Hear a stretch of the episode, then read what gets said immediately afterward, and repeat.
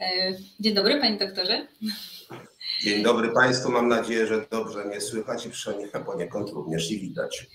Słychać i widać wszystko w porządku. Jest Pan lekarzem, który umiejętnie łączy szeroką wiedzę medyczną i doświadczenie zawodowe z sympatycznym, otwartym podejściem do pacjentek i cieszę się, że. Więc może... ja chcąc otwarcie podejść do pacjentek, mam jedną uwagę, bo pozwoliłem sobie przysłuchiwać się Państwu ostatniemu webinarowi teraz czy tej dyskusji i mhm. drodzy Państwo, niestety z punktu widzenia fizjologii, przepraszam za język rozrodu, e, mhm. poziom prolaktyny związany z okresem laktacji nie ma nic wspólnego z nawilżeniem pochwy.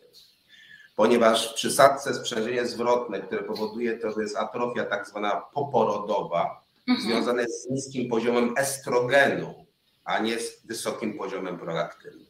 I dlatego kobiety po pierwsze po porodach, ja uważam i takim jestem zwolennikiem, jak większość moich kolegów, że jeżeli chodzi o uprawianie seksu po porodzie, wypadałoby uzyskać e, niestety albo stety zgodę lekarza prowadzącego ciążę, bo on wie, jaka to była ciąża, jaki był poród, jaki był przebieg porodu, jakie były powikłania, czy było założone szycie, jakie szycie, czy krocze zostało nacięte, czy pękło i tak dalej, i tak dalej. I to nie jest tylko term i nie, to nie jest tylko i wyłącznie standaryzacja typu e, algorytm numer 7. To jest totalna indywidualizacja procedury szytej na miarę. To tyle. W zależności właśnie e, od e, pacjentki. Nie, znaczy generalnie, zawsze... generalnie, jak mówił mój profesor Jan Zieliński, nie posługujmy się algorytmami w medycynie, bo zatracamy empatię i człowieczeństwo i traktujemy pacjenta jako cykl logarytmiczny i alfanumeryczny a tak nie być ma, może. Nie ma co uogólniać. Dobrze, i przechodzimy do tematu ciąża bez nudności. To nie zachcianka, jak skutecznie leczyć nudności i wymioty. Ja, panie doktorze, e, włączę się pod koniec wystąpienia, by móc Bardzo zadać będę pytania. Oczywiście. E, drodzy Państwo, więc startujemy, żeby Państwa nie zanudzać. A mianowicie, po pierwsze, wiemy o tym, że ciąża, kiedy powstaje, jesteśmy oczywiście bardzo szczęśliwi e, z tych dziewięciu miesięcy radości i czasami troski. Wiemy niestety również, że dzietność w naszym kraju spada obecnie w 2022 roku, czy 2022 dzietność nasza osiągnęła wybitny poziom powojenny, czyli generalnie jest najniższa od okresu powojennego. Przyczyny są różne, ale postaram się również powiedzieć o jednej przyczynie, gdzie kobiety, które planują następne macierzyństwo, wstrzymują się z tym planowaniem. Dlaczego? Dlatego, że jeżeli pierwsza ciąża była powikłana nudnościami, mdłościami i bardzo, bardzo częstymi wymiotami, to namówienie takiej pani do kolejnej ciąży po tych przeżyciach pierwszej ciąży jest dość trudne. Jak Państwo widzą, w pierwszym trymestrze 11-13 tygodni najczęściej pojawiają się nudności, mdłości, wymioty, zmęczenie, uczucie senności, osłabienia, zaburzenia równowagi, omdlenia, zmiana preferencji zapachowych, nas coś drażni, nie wchodzimy na przykład do perfumerii, nie wchodzimy do sklepu chemicznego, Nadwrażliwość na zapachy, również część zapachów, na przykład dlatego prosimy, żeby nie wymieniać perfum i nie stosować nowych rzeczy chemicznych, bo oczywiście to i uczula, a z drugiej strony powoduje niemiłe doznania. No i trądzik hormonalny, część pacjentek skarży się, oczywiście niektóre tłumaczą to, że e, jeżeli ma się córkę, to ona kradnie urodę mamie, dlatego mama robi się troszeczkę brzydsza. Oczywiście różne ciekawe rzeczy, o których Państwo słyszeli i czytali w internecie. Co się dzieje? A mianowicie y, z kobietą w ciąży 11-13. Pojawiają się dolegliwości ze strony przewodu pokarmowego, czy zgaga, zaparcia biegunki, bóle piersi, powiększenie, obrzmienie, wzmożona wrażliwość na dotyk, parcie na pęcherz. Możemy często, może o tym moje pacjentki dość, dość znacznie e, i bardzo często wspominają, co im przerywa nocny tryb snu, ponieważ muszą wstawać i oddawać mocz. Bóle brzucha to też jest częsta skarga e, pacjentek, co się dzieje, dlaczego boli podbrzusze, podwyższona ciepłota ciała i zaburzenie nastroju, również pojawienie się depresji co nas martwi w pierwszym trymestrze. Przede wszystkim krwawienia, które występują u 10-15% ciężarnych kobiet i poronienia, których aż proszę zobaczyć, szacowane są do 25%. Pojawia się również nieprawidłowe wydzielenia z dróg rodnych, a także przykre dolegliwości takie jak świąt romu, obrzęk, zaczerwienia czy upławy. Ale teraz wracamy do e, pierwowzoru wykładu, nudności i wymioty w ciąży. Co mówią fora? Proszę zobaczyć, kobiety, jeżeli przeczytamy losowo wybrane wypowiedzi kobiet ciężarnych z forów, to wiemy, że te nudności są, że musimy się do nich przyzwyczaić, że nie ma na to rady, że trzeba to przeżyć, że może pomagają landrynki, jak pisze jedna z internautek. już momencik, bo to już nie ten slajd, drodzy Państwo, przepraszam bardzo. Proszę zobaczyć dalej, że może y, w czasie, oczywiście tekst jest oryginalny, w stanie zwyrka, przebudzeniu, trzeba coś zagryźć, to prawda, to o tym za chwilę powiem, ale jak się schyli pacjentka, czy ma, e, widzi, czuje drażniący zapach, to te dolegliwości się powiększają. Herbatki imbirowe jak zwykle. E, na szczęście tu mamy pozytywną informację, że w drugim trymestrze to ustępuje, ale trzeba przetrwać. I znowuż mamy słowo to przetrwać. Następne słowo, a mianowicie nie pomaga. E, chciałbym, żeby już to przeszło. Nie mam już sił psychicznie i to rzeczywiście te siły psychiczne mi nie starczają na dalsze, w cudzysłowie, prowadzenie ciąży. I tak dalej, i tak dalej. I mamy słowo depresja. I ostatnie, sprawdzonego sposobu nie ma. Po prostu to trzeba przetrwać. Spróbuj herbaty z imbirem, migdałów. Może pomoże, takie są uroki początku, takie są uroki początku w ciąży. Pozdrawiam. Jaki jest z tego, proszę Państwa, morał? E, morał jest bardzo przykry, a mianowicie żyjemy w XXI wieku i nikt nie napisał, że są już na świecie od wielu, wielu dziesięcioleci sprawdzone sposoby zapobiegania nudnościom i wymiotom w ciąży, skuteczne i rekomendowane we wszystkich towarzystwach ginekologicznych, również polskim o czym niestety koledzy i koleżanki moje zapominają. W związku z tym tutaj posiłkujemy się głównie internetem i czasami sprawdzonymi, czasami niesprawdzonymi sposobami radzenia sobie z nudnościami i wymiotami. Ale wracając do definicji, rozpoczynają się w czwartym, szóstym tygodniu, na szczęście się kończą około 20 tygodnia, szczyt nasilenia to 8, 12, średnio 10, e, e, ustępują z reguły 14-16, dzielą się na łagodne, bez objawów nudności, które mogą trwać, bez objawów, przepraszam, e, centralnych, nudności trwają 2-3 godziny w ciągu dnia, bez wymiotów i braku odruchów wymiotnych. Umiarkowane nudności trwają 4 do 6 godzin w ciągu doby, wymioty raz, dwa razy dziennie, odruch wymioty od 3 do 4 razy w ciągu doby. I ciężkie nudności powyżej 6 godzin na dobę i wymioty 5 do 6-krotnie w ciągu dnia.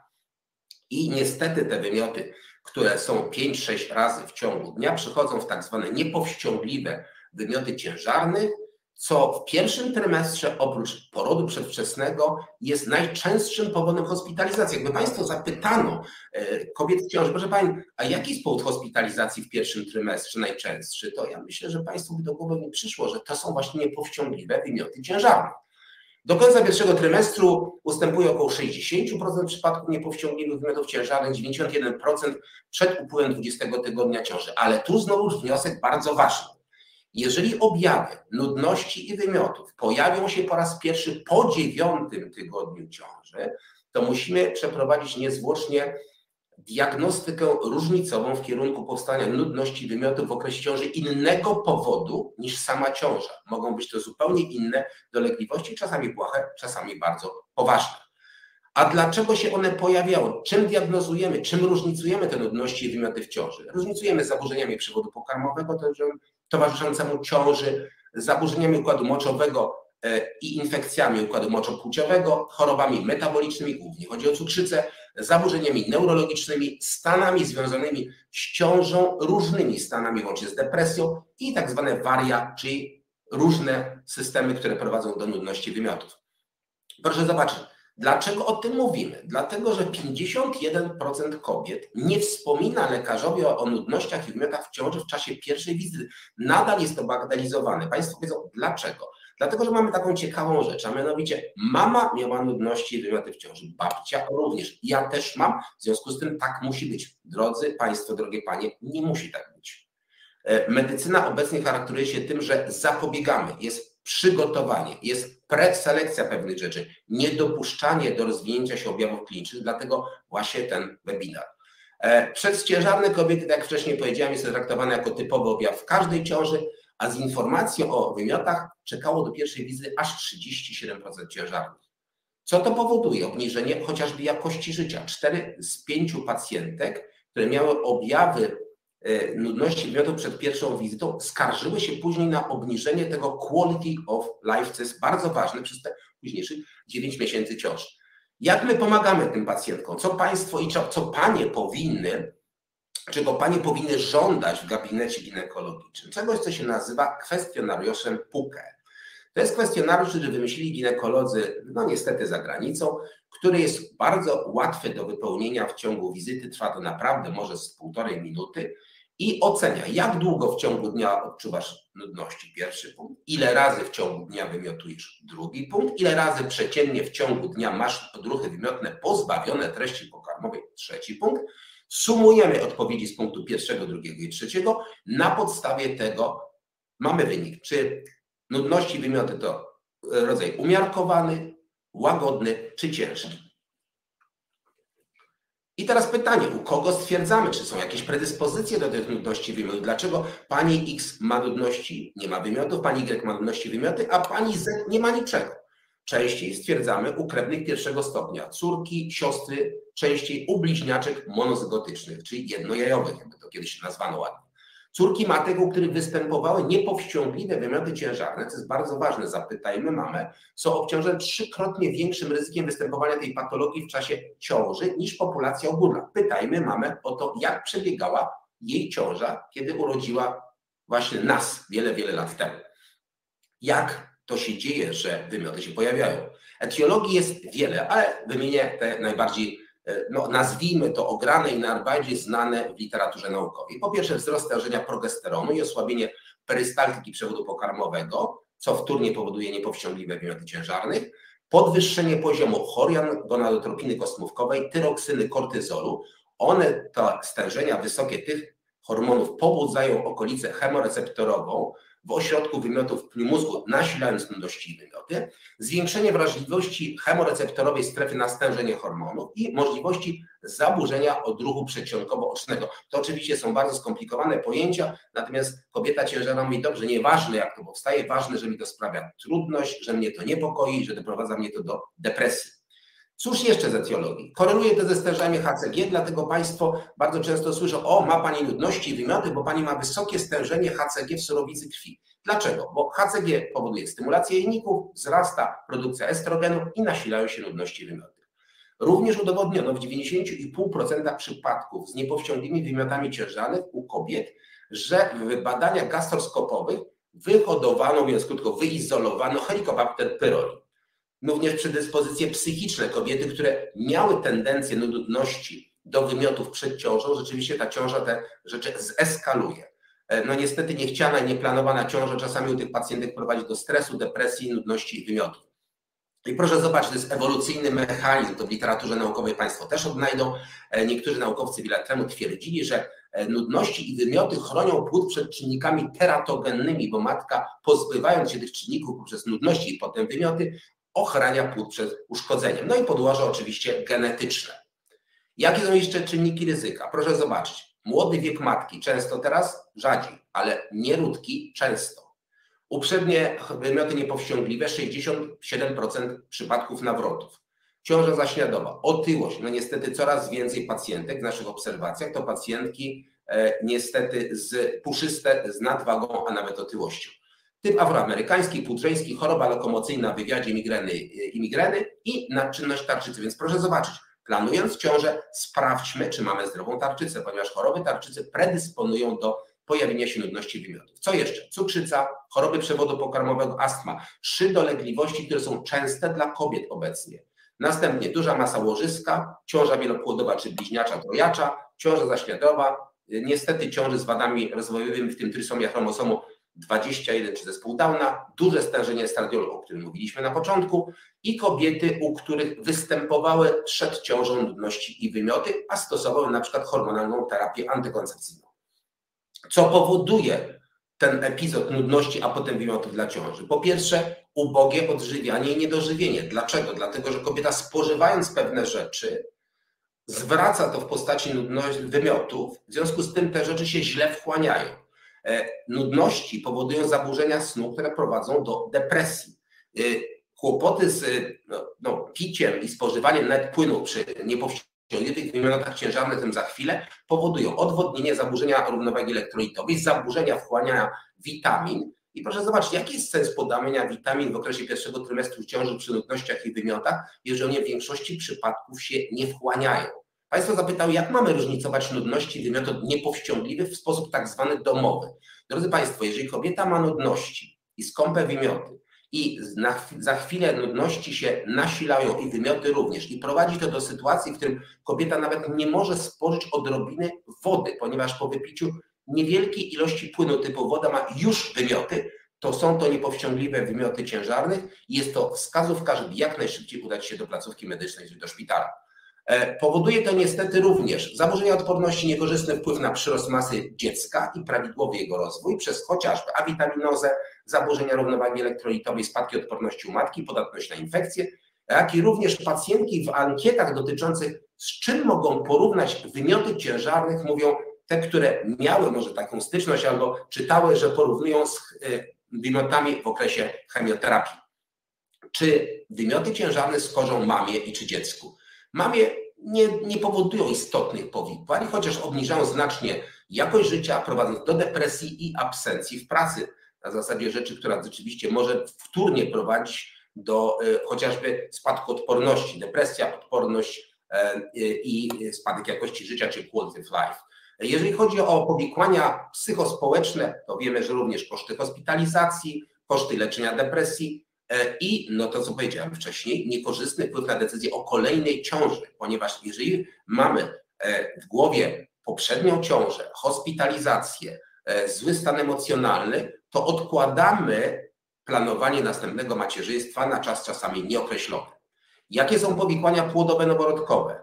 Po pierwsze, wzrost wzrost, znaczy zahamowanie wzrostu płodu, czy ograniczenie wzrostu płodu, niska masa urodzeniowa, czyli stan, który się nazywa ładnie small to age, czyli dziecko o małej masie urodzeniowej. Jednocześnie w przypadku niepowściągliwych wymiotów ciężarnych i towarzyszących nudności bardzo często pojawia się nadciśnienie tętnicze wikłające ciążę.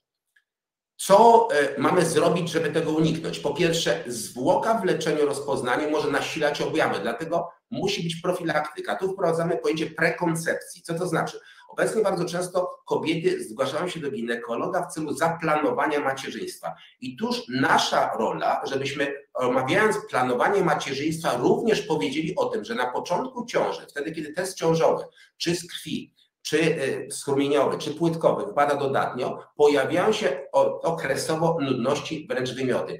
Co jest ważne? Ważne jest to, żeby pacjentka o tym niezwłocznie powiadomiła swojego lekarza prowadzącego. Oczywiście prowadzi to do wczesnej interwencji, rozpoczęcia leczenia, e, jednocześnie z wykonaną diagnostyką różnicową i bardzo dokładnym badaniem przedmiotowym, czasami zastosowaniem testów laboratoryjnych i badań obrazowych. Ale teraz trochę historii. Jak zapobiegano? Proszę zobaczyć, lata 70. już wtedy wiedziano, że witamina B6 w dawce 9, 10 mg zmniejsza częstość występowania nudności i wymiotów, a zastosowana przed szóstym tygodniem ciąży przyczynia się do zmniejszenia ilości wymiotów. To samo dotyczyło doksylaminy, która wspólnie z witaminą, witaminą B6 w badaniach randomizowanych okazała się skutecznym e, związkiem do leczenia nudności i wymiotów w ciąży. Ale teraz trochę historii leczenia niefarmakologicznego. Co możemy zrobić? Zmienić styl życia i dietę na pewno. Unikać silnych zapachów, potraw prowokujących nudności wymioty, na przykład preparaty żelaza lub że tabletki. Dlatego panie wiedzą o tym, że niektóre z firm się prześcigają suplementacji witaminowej, żeby ich tabletki były takie wspaniałe, nieduże, kolorowe. Rzeczywiście wielkość tabletki w przypadku druchu wymiotnego nudności ma znaczenie. Jeżeli chodzi o spożywanie posiłków, często małe, często jemy często małe posiłki, zjedzenie tylko jednej łyżki pokarmu, odczekanie zjedzenie drugiej, unikanie całkowitego opróżnienia żołądka, czyli jedzenie zaraz po przebudzeniu, unikanie tłustych i mocno przyprawionych potraw, dieta bogato-białkowa, przekąski wysokoproteinowe i unikanie oczywiście dużej ilości węglowodanów. Co jeszcze jest na rynku? Bransoletki akupresurowe, bransoletki akustymulujące, akupresura małżowiny ustnej i akupunktura. To są też rzeczy, z którymi Państwo się mogą zetknąć. Oczywiście ja tu tego nie postponuję. Jeżeli są pacjentki, którym to pomaga, mogą takie rzeczy stosować. Cóż jeszcze? No, sławetny imbir, drodzy Państwo. Dlaczego tu jest napisane niefarmakologiczne 3 dni?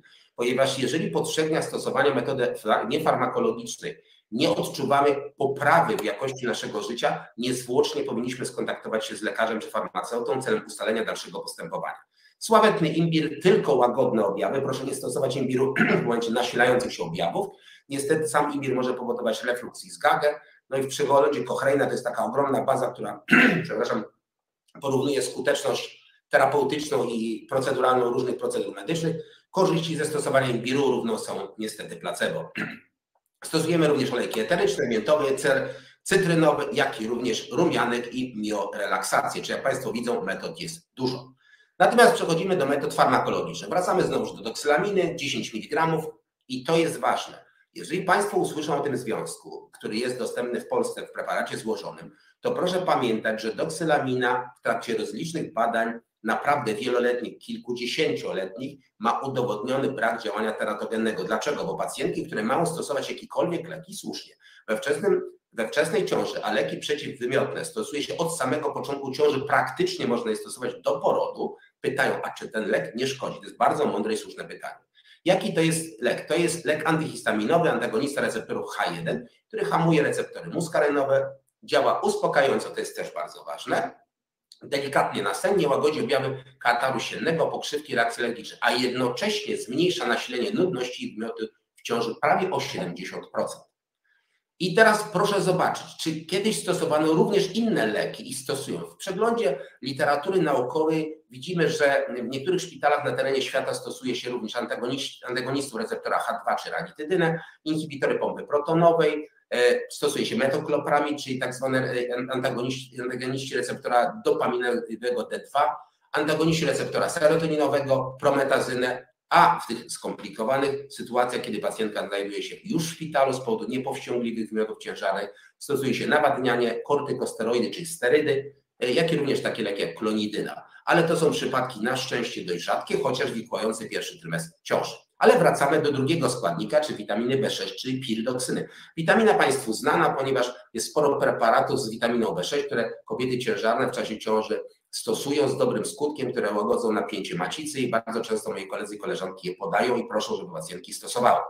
Po pierwsze, ta witamina się bardzo łatwo wkłania przewodu pokarmowego, metabolizuje się w wątrobie. E, jej metabolizm jest kofaktorem e, wielu enzymów, które biorą udział w przemianie kwasów tłuszczowych, syntezie białek, e, kwasów nukleinowych i neurotransmiterów i oczywiście ma udowodnione działanie przeciwwymiotowe, chociaż mechanizm tego działania jest niejasny. I cóż jeszcze? Przyczynia się do regulacji aktywności hormonalnej i przede wszystkim bierze udział w syntezie GABA, czyli kwas gamma-aminomasłowy, jego niedobór niestety może powodować nudności wymiot. Jeżeli go syntetyzujemy, te nudności i wymioty się zmniejszają. I tak powstała synteza dwóch, dwóch substancji, czyli pirydoksyny z doksylaminą. Preparat, który został zarejestrowany w Stanach Zjednoczonych już wiele lat temu. Obecnie ten lek stosuje 25-30% ciężarnych w Kanadzie, Wielkiej Brytanii, jak i również w Stanach Zjednoczonych. Lek ma bardzo dobrze udokumentowane badania kliniczne. To jest bardzo ważne dla nas, położników i dla naszych pacjentek, ponieważ możemy bezpiecznie powiedzieć o tolerancji tego preparatu i bezpieczeństwie klinicznym.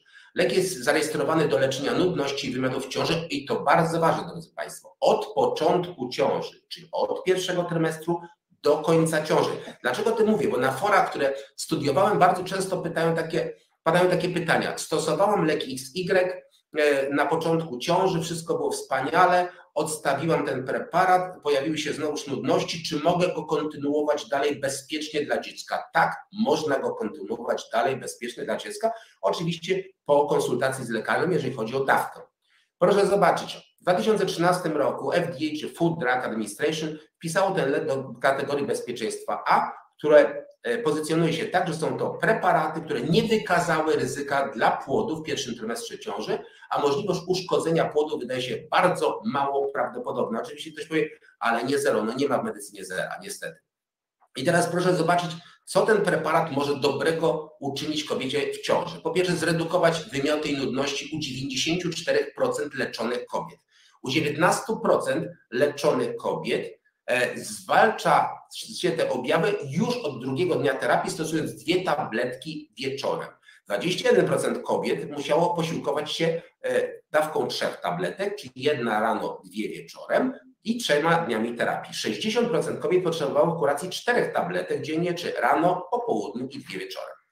Co jest ważne, bo ktoś powie, no dobrze, ale jeżeli będę przyjmowała piridoksynę i doksylaminę oddzielnie, czy to będzie to samo? Nie, drodzy Państwo, bo ten system zespolony jest e, skonstruowany tak, że ma system tak zwanego slow release czyli system opóźnionego uwalniania. W związku z tym lek ten osiąga maksymalne stężenie po 5-7 godzinach od podania i dlatego startujemy z tym lekiem w dawce wieczornej, A proszę zobaczyć, dlaczego wieczorny? Bo jeżeli go podamy tuż przed snem, około 22, 23, to on zaczyna działać około, w zależności od tego oczywiście, kiedy się położymy, 7 godzin, 24, czy około 6, 7 rano. Proszę zobaczyć, szczyt nasilenia nudności u kobiet to jest między 6 a 12, najczęściej 6, 7, 8, 9. Więc proszę zobaczyć, Podanie tego leku w godzinach nocnych, tuż przed pójściem spać, powoduje, że jego szczyt działania jest wtedy, kiedy są największe nudności w ciąży. Oczywiście tabletki konstrukcyjnie są dojelitowe, czy nie zawierają laktozy, w związku z tym nie ma objawów nietolerancji.